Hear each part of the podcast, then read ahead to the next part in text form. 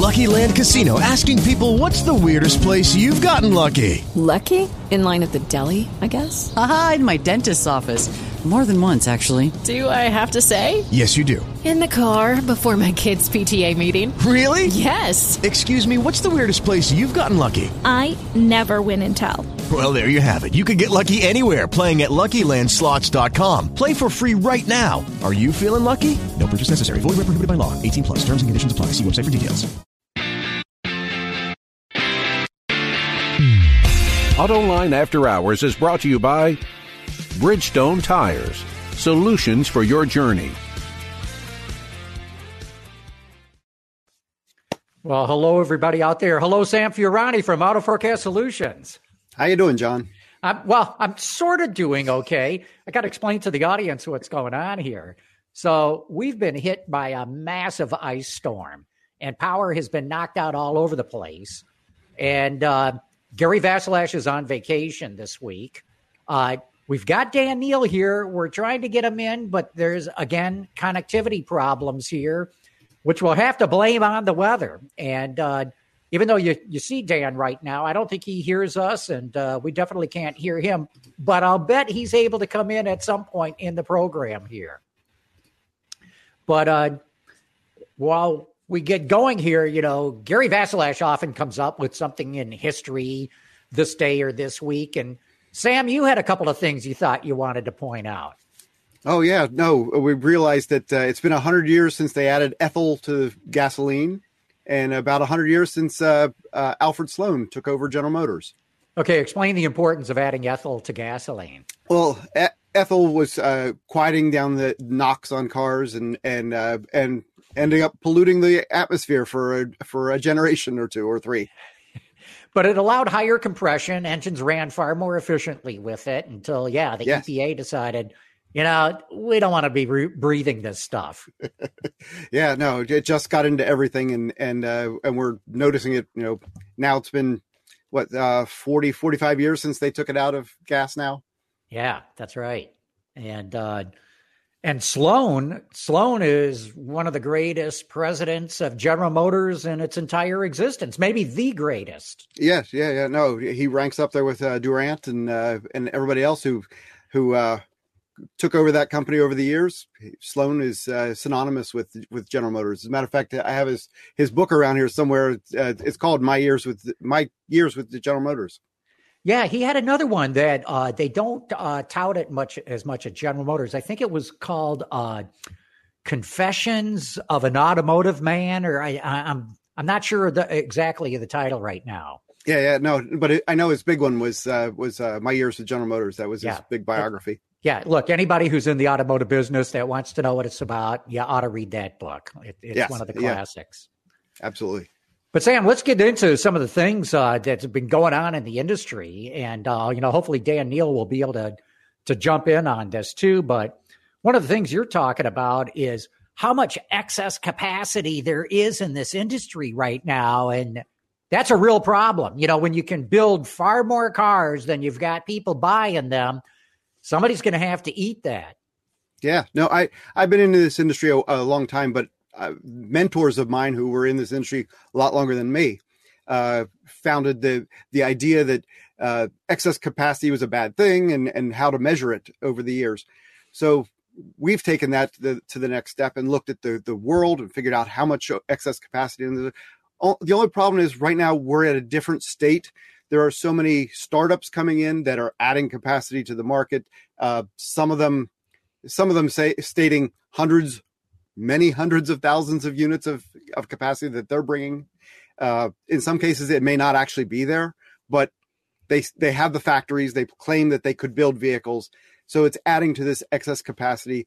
And then companies like general motors and ford aren't helping by adding new plants to build evs in addition to the plants that build ices alongside them. Uh, their But, their but you know, that- you you know, somewhere out there, those ice plants are going to close, or most Oh, of yeah. them are. Yeah, yeah, but, but they don't see that yet. They think that Right. these early adopters are uh, raising the bar, uh, are lifting up the the whole market and adding to it, and not taking away sales of Silverados or Sierras or F one fifties. And it, it, we just we just don't see it after the first handful of uh, early adopters that come into the market.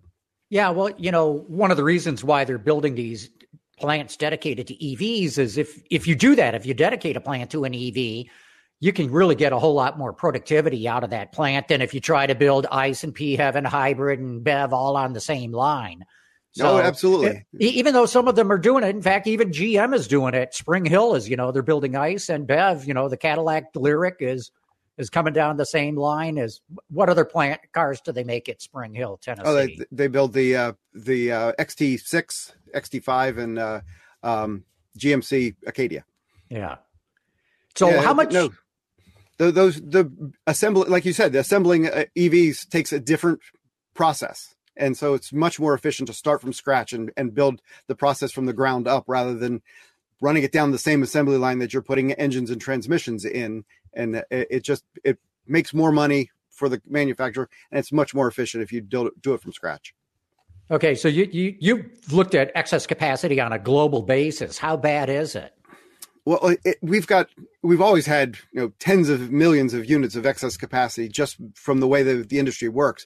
But you add in the EV the EV startups and then the Chinese startups and all these different companies around the world that intend on breaking into this industry, and and we're adding you know another 10 20% to that that overcapacity so the capacity right now we're running we're probably running 60 to 70% capacity globally where 80% or better is is profitable.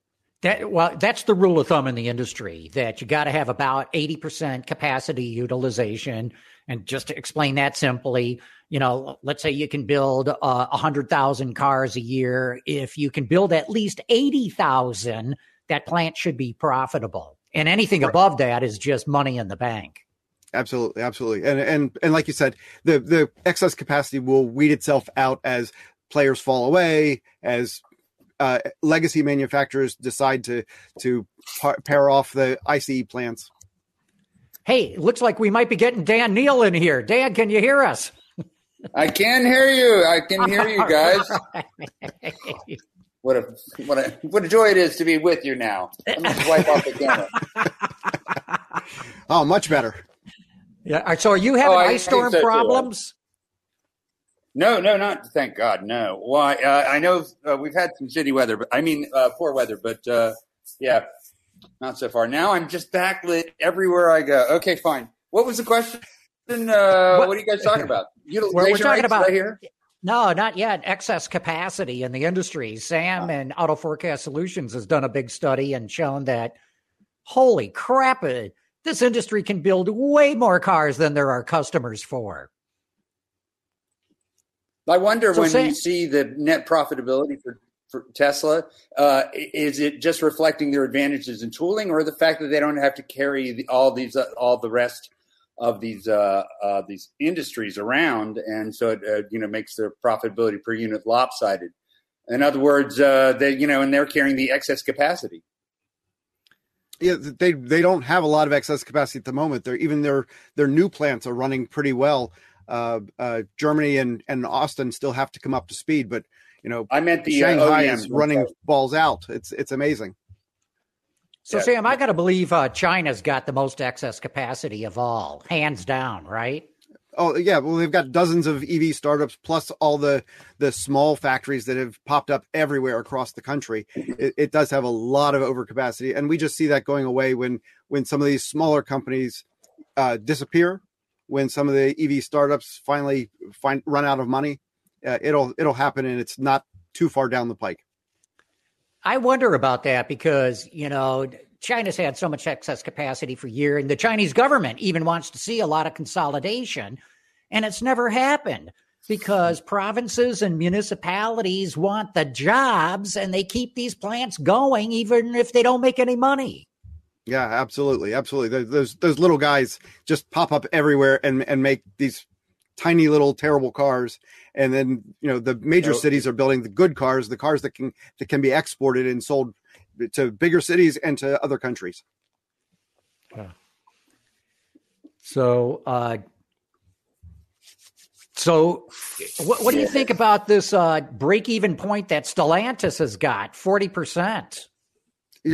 Yeah, they're they're doing great, especially because of Jeeps and Rams. You know, uh, when you make when you've pared down your market to get rid of Dodge Darts and Chrysler 200s and uh, all these products, even the the Jeep Cherokee.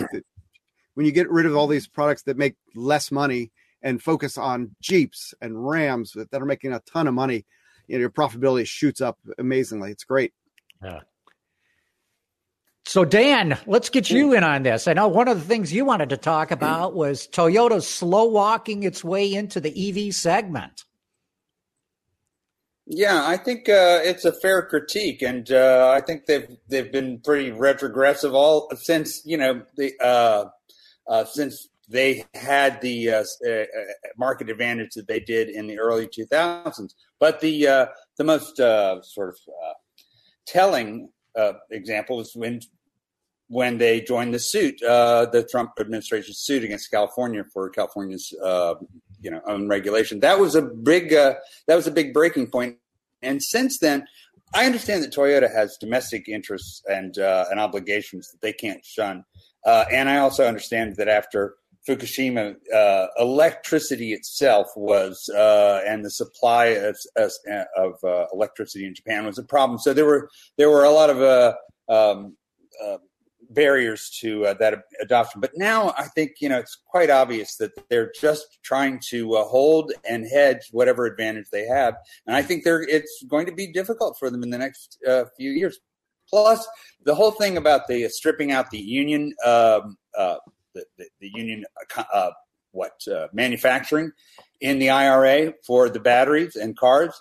that was that was Toyota behind the scenes in Washington and certainly West Virginia. So, uh, Toyota's argument, of course, is that, hey, wait a minute, we're all about uh, carbon neutrality.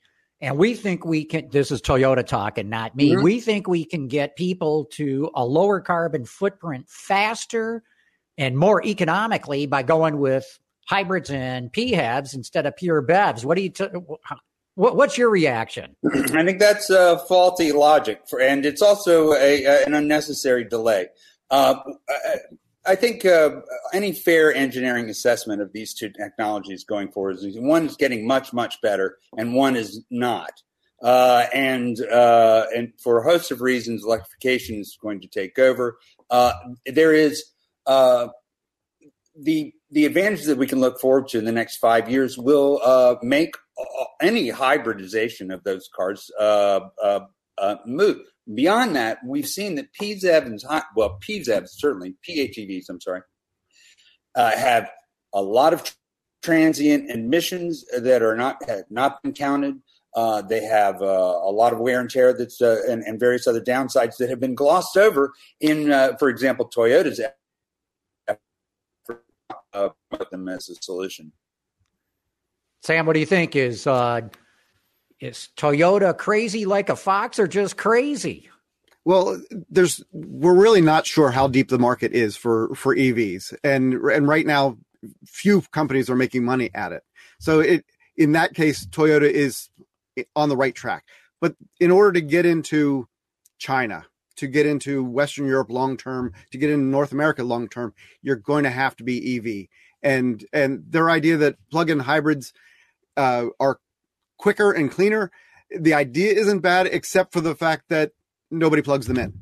Yeah. If you plug them in, it might work, but nobody does that. So if uh, if, if that if you're hanging your hat on cleaning up the emissions by people plugging them in, you, have well, lost already. I, will just say because we'll get pushback for what you said, and I agree with you a lot of people don't plug in. In fact, like at least half of them don't plug it in or don't plug it in not go basis. Right. And there's a linear inverse relationship between the distance uh, that it can go and the uh, likelihood that people will plug them in. If it goes 20 miles uh, on a charge, 80% uh, of people won't bother. 90%.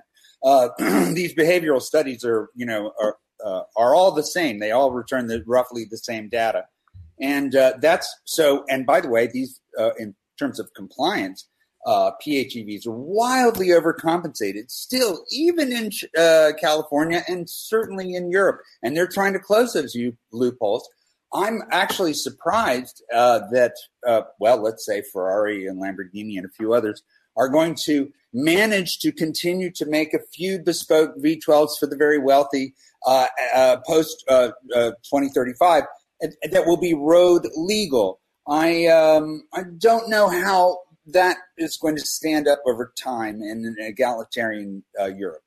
Yeah you know, I, I, understand Toyota's argument that, hey, nobody's making money on EVs right now. Well, we know Tesla's making gobs of money on EVs right now.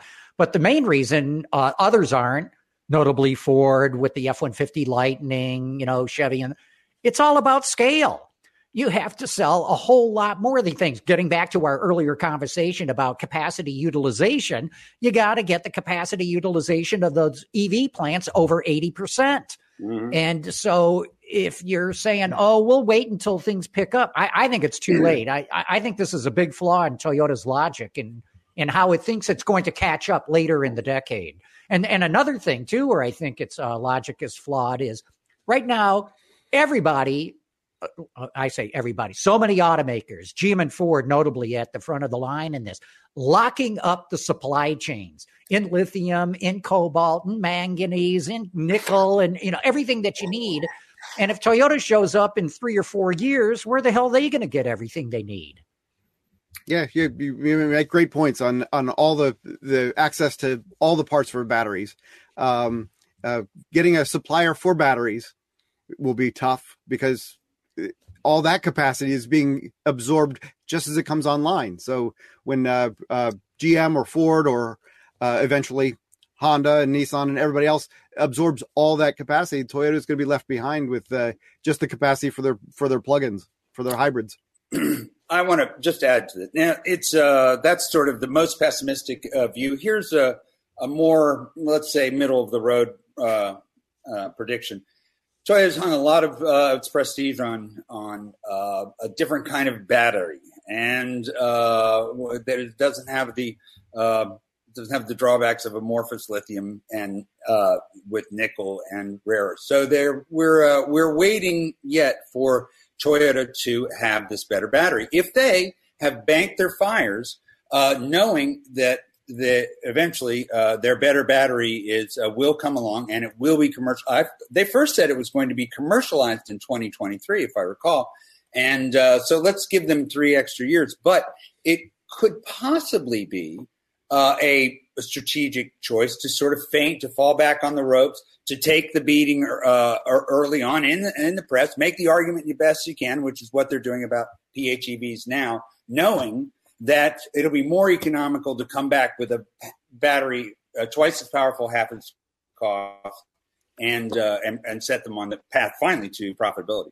That yeah but yeah. you're talking about solid state battery and they're not the only ones working yeah, on it. In fact you, you, got people all over the world working on uh, solid state batteries. I find it hard to believe that toyota off on its own figured out some sort of breakthrough that's going to leapfrog it in front of everybody else. I'm not saying it's impossible it is possible but i just don't think that's what's going to happen when they were and, talking and, about it three years ago, that was uh, that was their attitude. There was uh, uh, there, they certainly were uh, suggesting that uh, now was uh, later would be better to lead from behind. I guess. But but it, but would it make sense for Toyota to come in and say um, we're not building EVs, and then suddenly look, we've got this great EV? Is that is that the path to take rather than say we're moving towards EV? We've got this engineering work w- would that look better to the stock market, to the customers, to everybody else, rather than saying no, no EVs because it's not profitable, and then suddenly jump into the market? The Japanese government plays a big part in this too, because Toyota can't just turn on a dime, irrespective of the ups and downs of how good the product or technology is. They have to keep, you know, 150,000 people working in uh, the homeland, uh, and that's their that's the top line, right? That that you got to cover that first. So uh, so uh, they're they are a bit constricted in terms of, uh, and they have other obligations that manufacture. They have obligations other manufacturers don't. Mm-hmm. Yeah, but you know, EVs represent the fastest growing segment in the market right now. No matter where you look in the well, the you know the major markets, Europe, U.S., China. And my question to Toyota is: Don't you want to be in the fastest growing segment in the market? I mean, you know, they're losing. Look how successful Hyundai and Kia are turning out to be in this segment. And look at the prices they're commanding. I mean, they they're they're flipping the whole brand image. They used to be cheap and cheerful. Now they're perceived as bleeding edge EVs, very competent, right there with the best of anybody else, whether it's Mercedes or Tesla or whoever. And uh, I, I, I think this is a, a huge mistake to to miss out on that and not just here, but especially in China. Well, Sam, uh, do you want to take a guess as to when Toyota might declare uh, uh, the Japanese equivalent of bankruptcy? Chapter oh, eleven.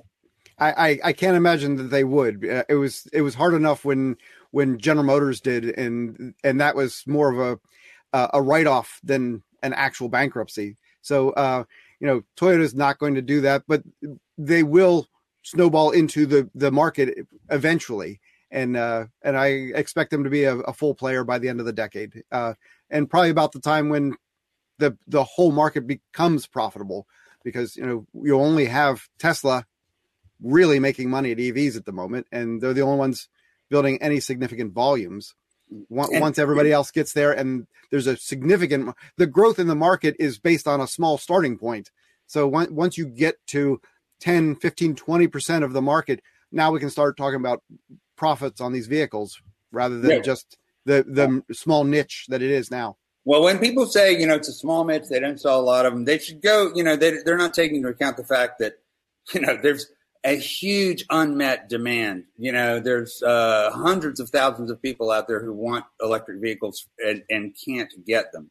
Uh, and to look at sales data to suggest that that's some sort of natural uh, the water level of, uh, of of the market, I think it, you know isn't isn't true. If if they if General Motors had a million EVs to sell today, they could sell them tomorrow.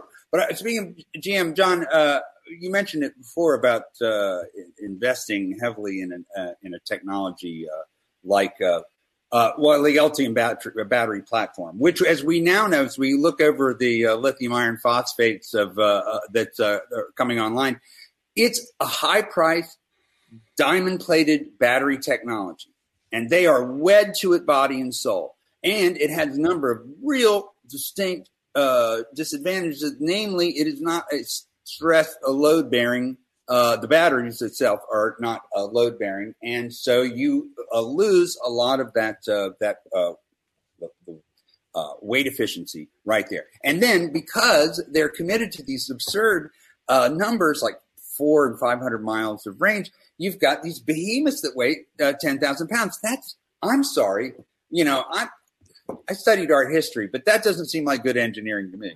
Well, you know, look, I'm not going to argue about uh, they're not doing, you know, cell to pack or cell to chassis, which is now the the next step beyond cell to pack. But you know, uh, wait till they get their whole EV line out there. What they've led is with the most expensive stuff because at least you got a shot at making some money with you know hundred thousand dollar plus Hummer EVs and whatever you know sixty thousand dollar Cadillac Lyriqs and the like. You know I'll judge GM's whole approach once they get the Blazers and the Equinoxes and those out and, and the full size Chevy pickup. All that's coming right now. So I, am not going to trash GM's strategy too much because I think that the payoff for GM could be huge in the sense that this Ultium platform is going to serve everything, every market segment. And I think mm-hmm. once they get over this hump right now of, uh, you know, new product development, uh, and, uh, you know, I, I was just looking at the numbers. They spent $2 billion more than Stellantis did last year in new product development. You know, Stellantis is a laggard when it comes to BEVs. One of that's the reasons still just one percent. Uh, that, that's still just one percent. Went from six to seven, I think, some seven to eight. Yeah, yeah, yeah, yeah. Uh, no, I, I, I hear you. But what I'm getting at is one of the reasons why Stellantis has been so profitable, or was so profitable last year, it's, it spent $2 billion less than GM did developing EVs. And, and guess and, who's going to be the executive of the year? Carlos Tavares, who has yeah. invested nothing in the future, who has a, the, the forward vision like, you know, me without these. I mean, oh my God, what the hell? I can't talk about failing upward. Yeah, but, uh, yeah, but what I'm getting at is GM's going to get over this hump, and then they're going to be in the position that Stellantis is. At the same time, Stellantis and everybody else is going to have to be making these big expenditures. I don't know. I'm I'm having a little trouble with that. I think that I, I honestly think the Ultium platform gives away a lot of efficiency on weight and uh, energy and uh, uh, density. I think also that there's that they're because it's such a long term thing for them. They are locked into it in a way that doesn't give them a lot of latitude. It was one thing for Toyota to be locked into you know the world's best batteries and best motor and, and controllers. It's now uh, I'm not so sure, but I, am glad that I uh, believe me. I'm glad that uh, you think uh, they're doing the right thing. That's a, that means a lot to me. So anyway, well, let, us get Sam's thoughts on this. Yeah, no, I'm I'm waiting for the STLA platforms to hit the market. I'm waiting to see what what Stellantis actually brings. Uh, they they do build electric vehicles in Europe. They have a handful here and there across different model lines, and they are spreading them across the smaller smaller lines. But once they get to the North America, where we get to see the STLA frame and the STLA large platforms bl- blossom, uh, I, I want to see what uh, what they can do. The the large and the frame seem to be able to eh, handle an ICE as well. So will they get the efficiencies that they can get out of an electric dedicated platform? Uh, I'm not sure, but uh, it'll it'll be interesting to see. And and the, all the complaints that everybody's having about the Lightning not having enough range, not being able to tow the the Ram uh, the Ram Rev when it has an ICE as a as a, a power generator should be able to give you additional range and allow you to fuel up in five minutes. Uh, that could be a, a, game changer for that market for the for full size trucks. Mm. Look, I, I, think Ford's done a terrific job with the Lightning, but Dan, you don't seem to to like that thing. No, uh, no, I like the Lightning. I don't like the recall. Of course, that's a little bit problematic. I like. I, I tell you what. I, I also uh, find objectionable is getting this advanced product out there and calling, you know, it's job one, and then just uh, you know letting the market starve for these products and riding all of this advanced PR. You mentioned, and I think it's fair to say, you know, uh, uh, GM has talked up these uh, you know coming EVs until you are sold on uh, on it, and uh, and you know, good. You're probably right. You're closer to the action than I am. but it just the, this Irish wedding or Irish engagement where it just takes forever to get to market. In the meantime, you know, people uh, people who write to me are genuinely put out that they can't buy the the cars that they read about. Right. Right. Look, uh, you know, I I like GM strategy. I've, I've said this multiple times. I think they're several years ahead of all the other legacies. I mean, all the other legacies. Mm-hmm. But something's gone wrong there. I mean, they're just trickling out Lyriqs. They're trickling out Hummers. Uh, I don't know what the issue is, yeah. but you know, if you look at the fourth quarter of last year, there's 90 days in a quarter, right? I think they delivered 82 vehicles. It's not even one a day.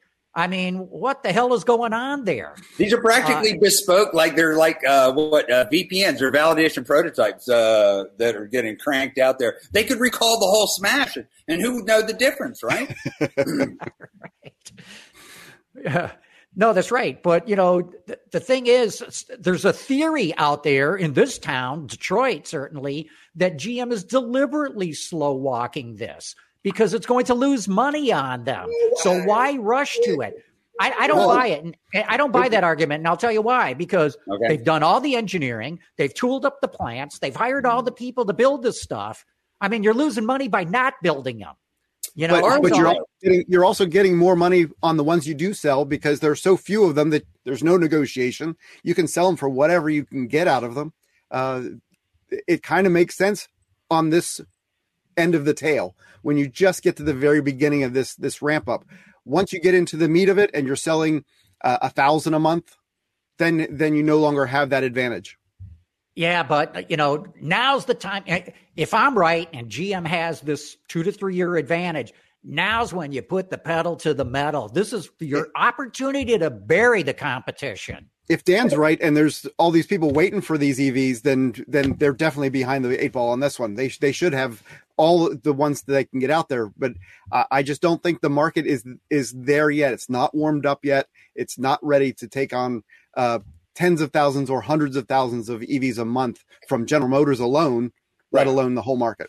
Now that uh, on that last point, I agree. And now, but but isn't it's a beautiful it's a beautiful thing because it's all going to happen organically. You know, not everybody can get uh, get along with uh, uh, what we call medium range EVs. Uh, you know, it's going to go to a certain cadre and a certain income and a certain region, and it's going to proliferate slowly. And it would appear to me that I don't know who's checking who, but the the proliferation of uh, charging and EV uh, sales is sort of going to naturally, you know, wash over the country in waves. And uh, and ten years from now, this conversation will seem very, uh, uh, you know, quaint and obsolete, uh, especially after the IRAs. You know, the the big problem was people blame the automobile or the technology for an infrastructural problem. you know, we don't expect cars to go 500 miles on a, on a tank of gas. Uh, and uh, and so uh, we could and we will fix this infrastructure problem in, in a blink. In, in terms of uh, the you know endeavors of man, it's a, no, it's not a big deal. We can do it, but uh, it's it, we can't. We haven't done it yet. As far as General Motors is concerned, all that spending. Uh, let's say every car maker I've talked to in the past ten years has told me the same thing. They're committed to the same uh, quarterly returns every quarter, quarter after quarter, year after year. They are committed to a seven percent R and D budget. They are committed to this, that, and the other. So the time to spend, uh, which Elon Musk and Tesla went through in the uh, aughts uh, uh, and the teens, uh, is has almost passed them in a lot of ways. And and the, and the Chinese manufacturers were spending and were investing, and so that's I think General Motors going to have a hard time catching the Chinese. General, General Motors will will demonstrate it when they can actually get uh, an Equinox out of there. I'm going to say under forty thousand dollars. They say it's going to be close to thirty. If they get it near thirty thousand uh, dollars, I, am paying yeah. someone off on a bet on that one because yeah, yeah. it, it's it's not going to be anywhere close. a standing ovation for me. I would be so excited if that were the case. God knows I'm not rooting against him. I, am just like, no, can we let's get real, you know? Yeah, yeah, yeah, yeah. yeah. Hey, look, guys, we got to take a quick commercial break here. Give a shout out to our great sponsor, Bridgestone, and we'll be back talking more in just 30 seconds. Judy was boring. Hello. Then Judy discovered chumbacasino.com. It's my little escape. Now Judy's the life of the party. Oh, baby, Mama's bringing home the bacon. Whoa. Take it easy, Judy. Chumba. The Chumba life is for everybody. So go to ChumbaCasino.com and play over 100 casino style games. Join today and play for free for your chance to redeem some serious prizes. Ch-ch-chumba. ChumbaCasino.com. No purchase necessary. Void where prohibited by law. 18 plus terms and conditions apply. See website for details.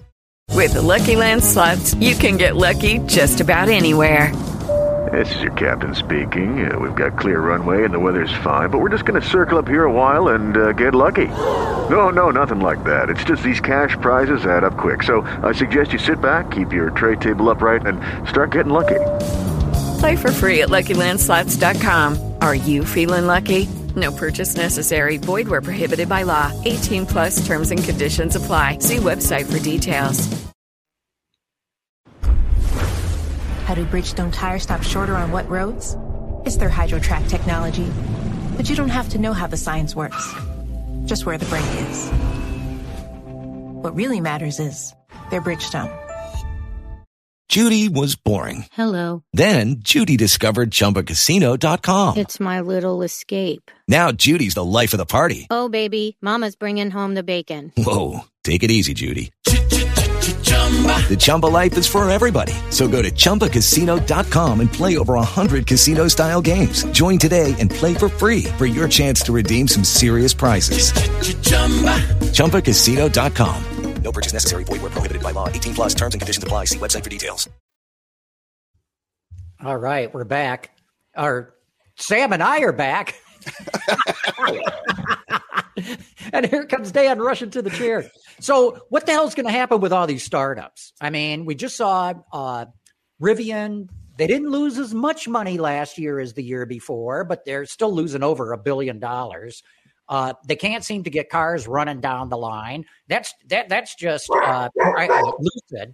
And then Rivian, same problem. It just can't seem to uh, Hey, by the way, we love dogs barking in the background. Screaming babies are even better, so don't worry about it. I, if I have a screaming baby, I'm I'm, I'm coming over where you are. Uh, so, but yeah, Sam, you pick it up. What the hell's going to yeah. happen with all these startups? Yeah, we just did an outline of of some of the top startups to to say where they're at and and their success over the near term. And Rivian was always our baby. It was the one we liked of the among the startups. They their numbers were not astronomical. They weren't coming in saying we're going to build a quarter million in our third year. They were they ramped up nicely. They haven't even matched that that ramp up yet. So uh, finding money to keep going at this point where they're they're losing money, they're not building enough vehicles, they're having problems ramping up, they're laying off people.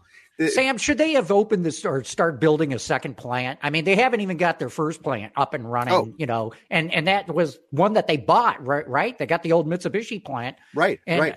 Is was this their bridge too far going to that new plant in Georgia? Well, they haven't started building it yet. So, you know, the the idea that they announced the plant there shows that shows at least the investors, I guess, that that they're so progressive and they're so uh, on the move that they're going to need a second plant they need to fill the first plant before they can move on to the second plant. And they're they're not far enough down the road to fill that plant in the foreseeable future. Even before 26, we don't expect them to fill that plant, which is when the, the Atlanta so, plant was so wait a minute. They, they, they haven't even started building the new plant?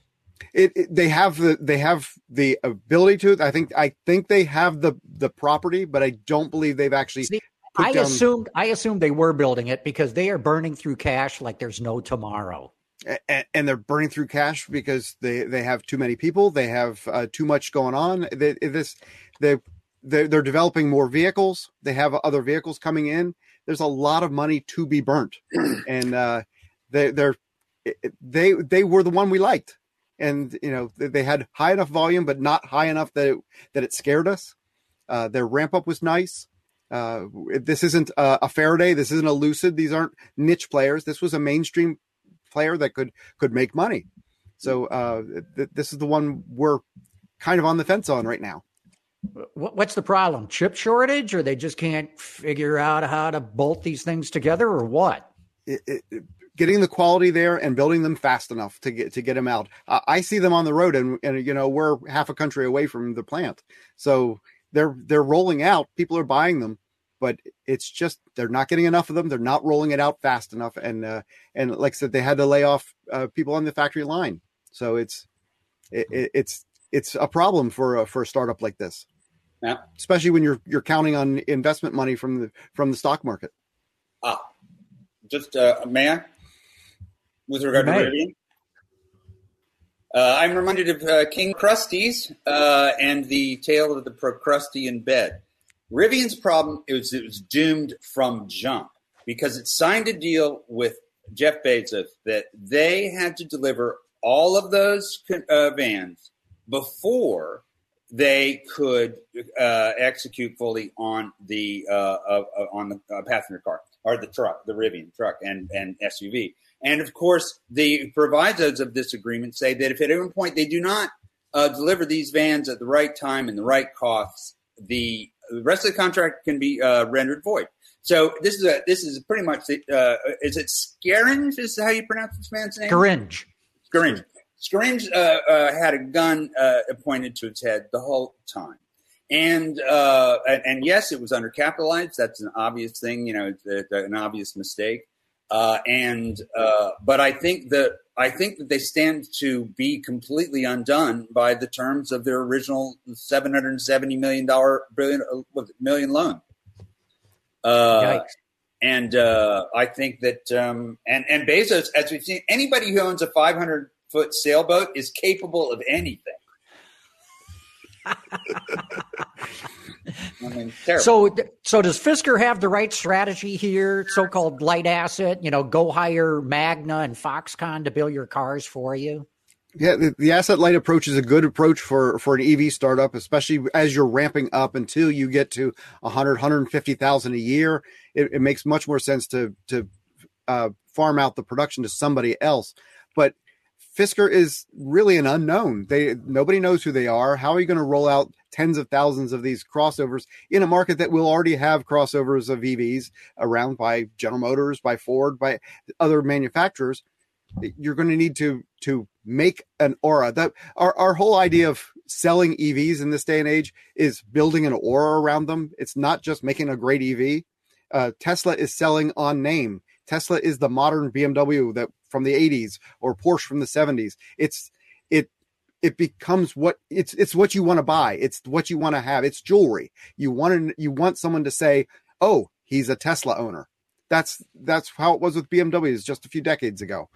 Um, Fisker doesn't have that image, and uh, uh, Rivian is getting it. Rivian kind of has that image, but uh, Fisker is an unknown at this point. You still have to build up that that uh, undercurrent to get enough people to want to buy it.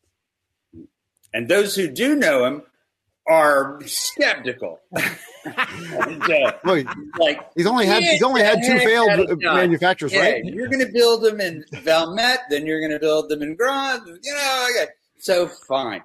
Here's the problem, and I think you know, but uh, the, uh, the the Fisker, you know, come on, the it, it's it's these are models and drawings. Uh, you know, getting into production is a whole other thing. Yes, light. Uh, I, I, get you know having a light touch uh, with these startups is a good idea. That's why I think a surprising number of these Chinese startups, regional uh, uh, or urban, uh, small Chi- Chinese startups, may in fact last because the the the threshold is so much lower to manufacturing than at least small scale manufacturing. Anyway, Fisker, maybe I don't know.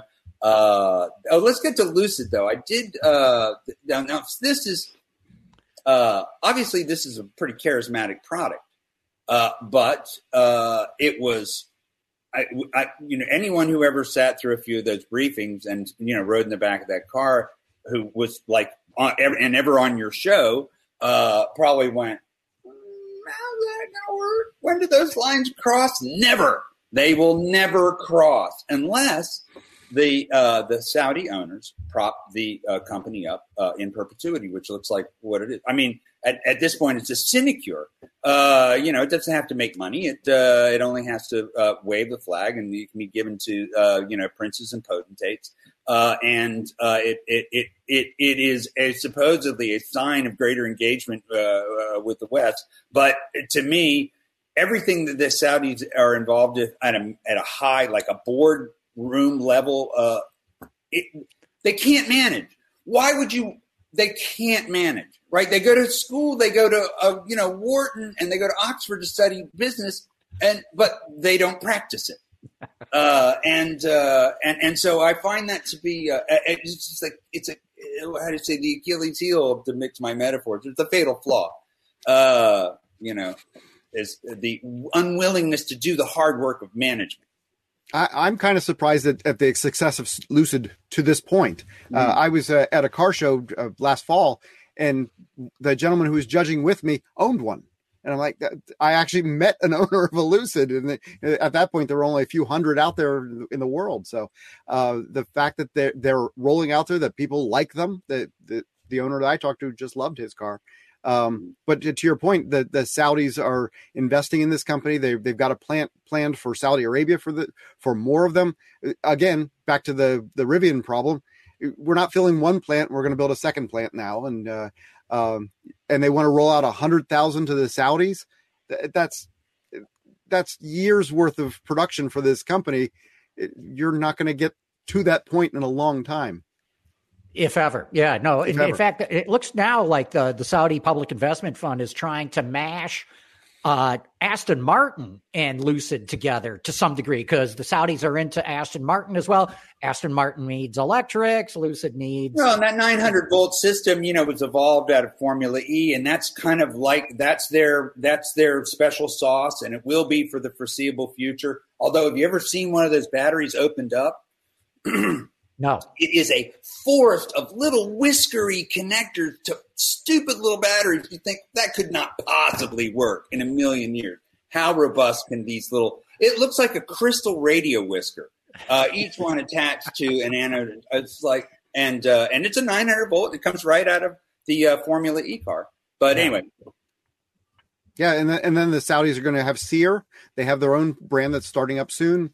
Uh, they've tried to they've tried all these different investments of automotive production in Saudi Arabia over the past few years. Uh, at one point, uh, Land Rover was going to build in Saudi Arabia as well. Right. So there's there's there are all these different companies that are looking to build in Saudi Arabia because Saudi Arabia just needs some investment longer term than oil, and uh, right. they can see the the end of uh, automotive oil use. Um, I I don't think it's going to happen in the next twenty years, thirty years, maybe but uh, um, they well, King at least Faisal are preparing for the end. Road camels and King Faisal said his grandchildren would uh, uh, would, would ride camels, uh, and uh, they would return to the desert. Which I think you know, uh, I think in terms of the money, the investment, trying to build a 21st century economy in uh, the Saudi Arabia, Bahrain, Emirates, and all of these have intimate ties with Western car makers.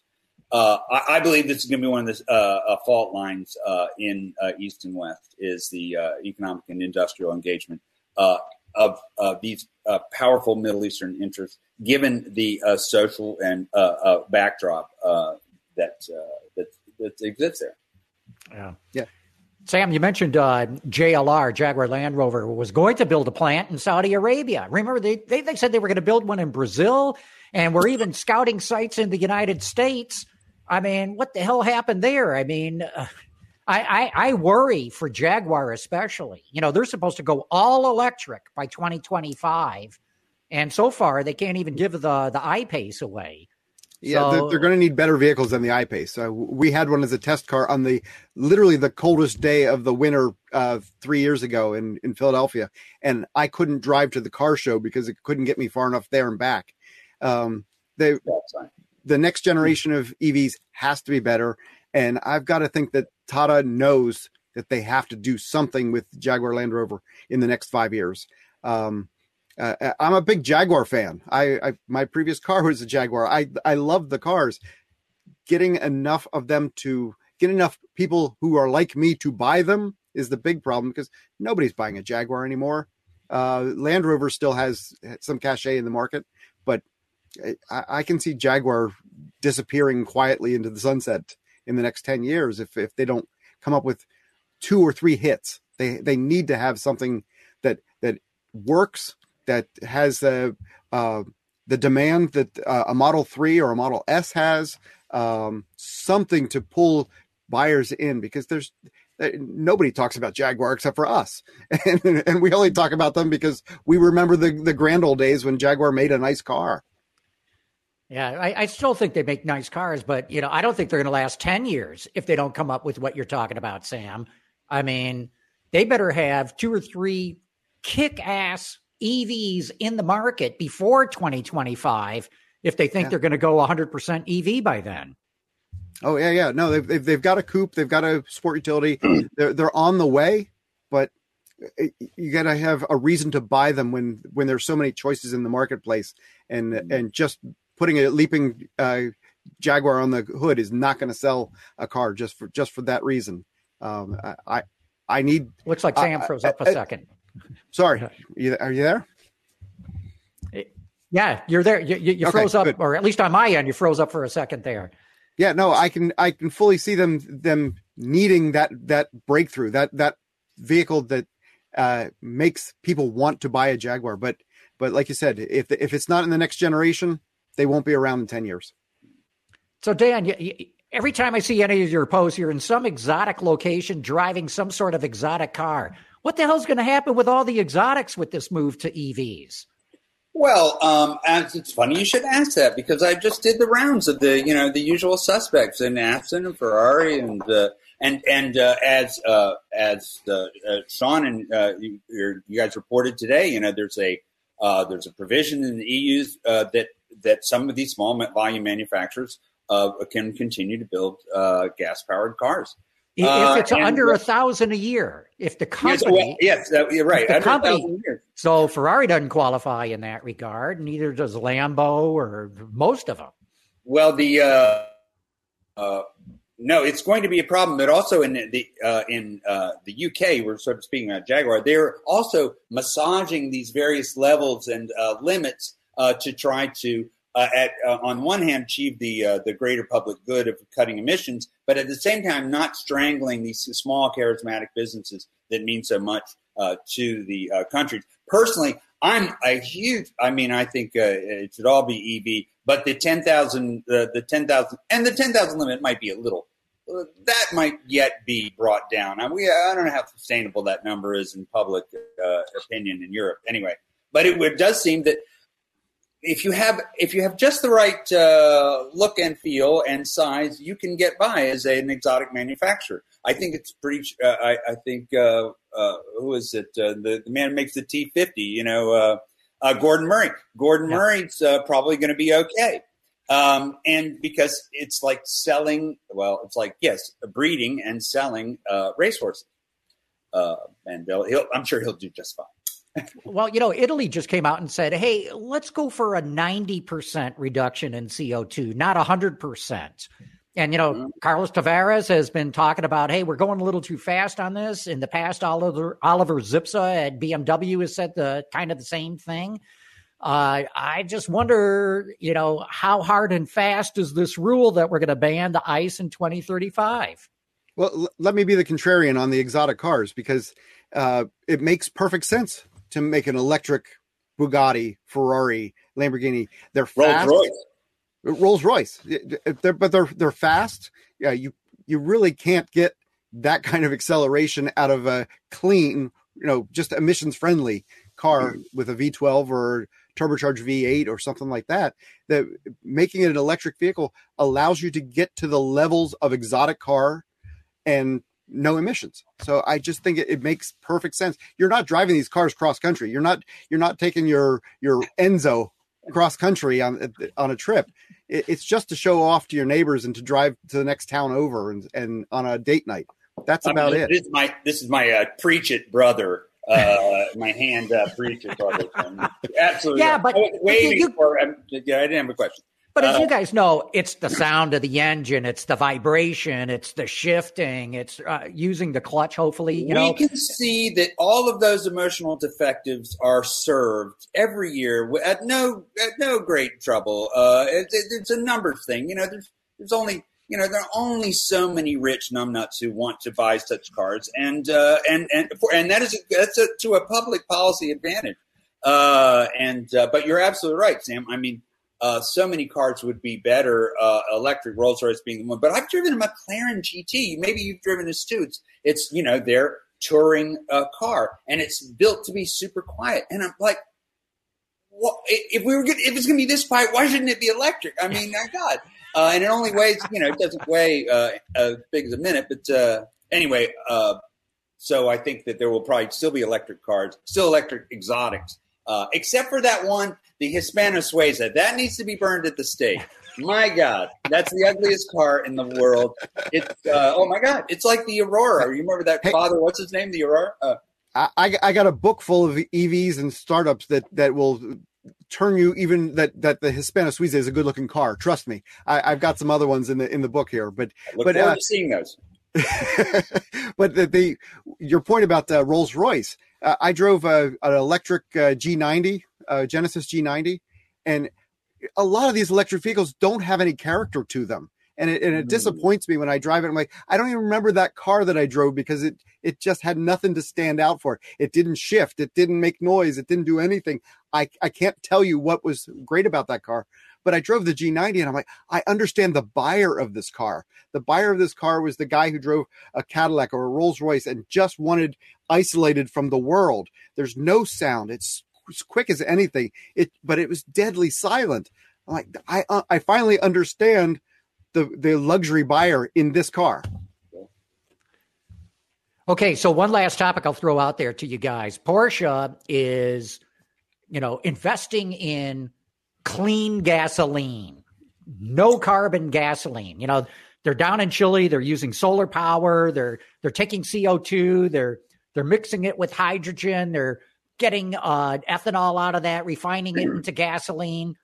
Is this the solution for the exotics? I don't think they're going to be able to scale this up, and the expense of this stuff is is through the roof. But for the exotics, you, you know, do you think this is the savior, or or should they just go electric?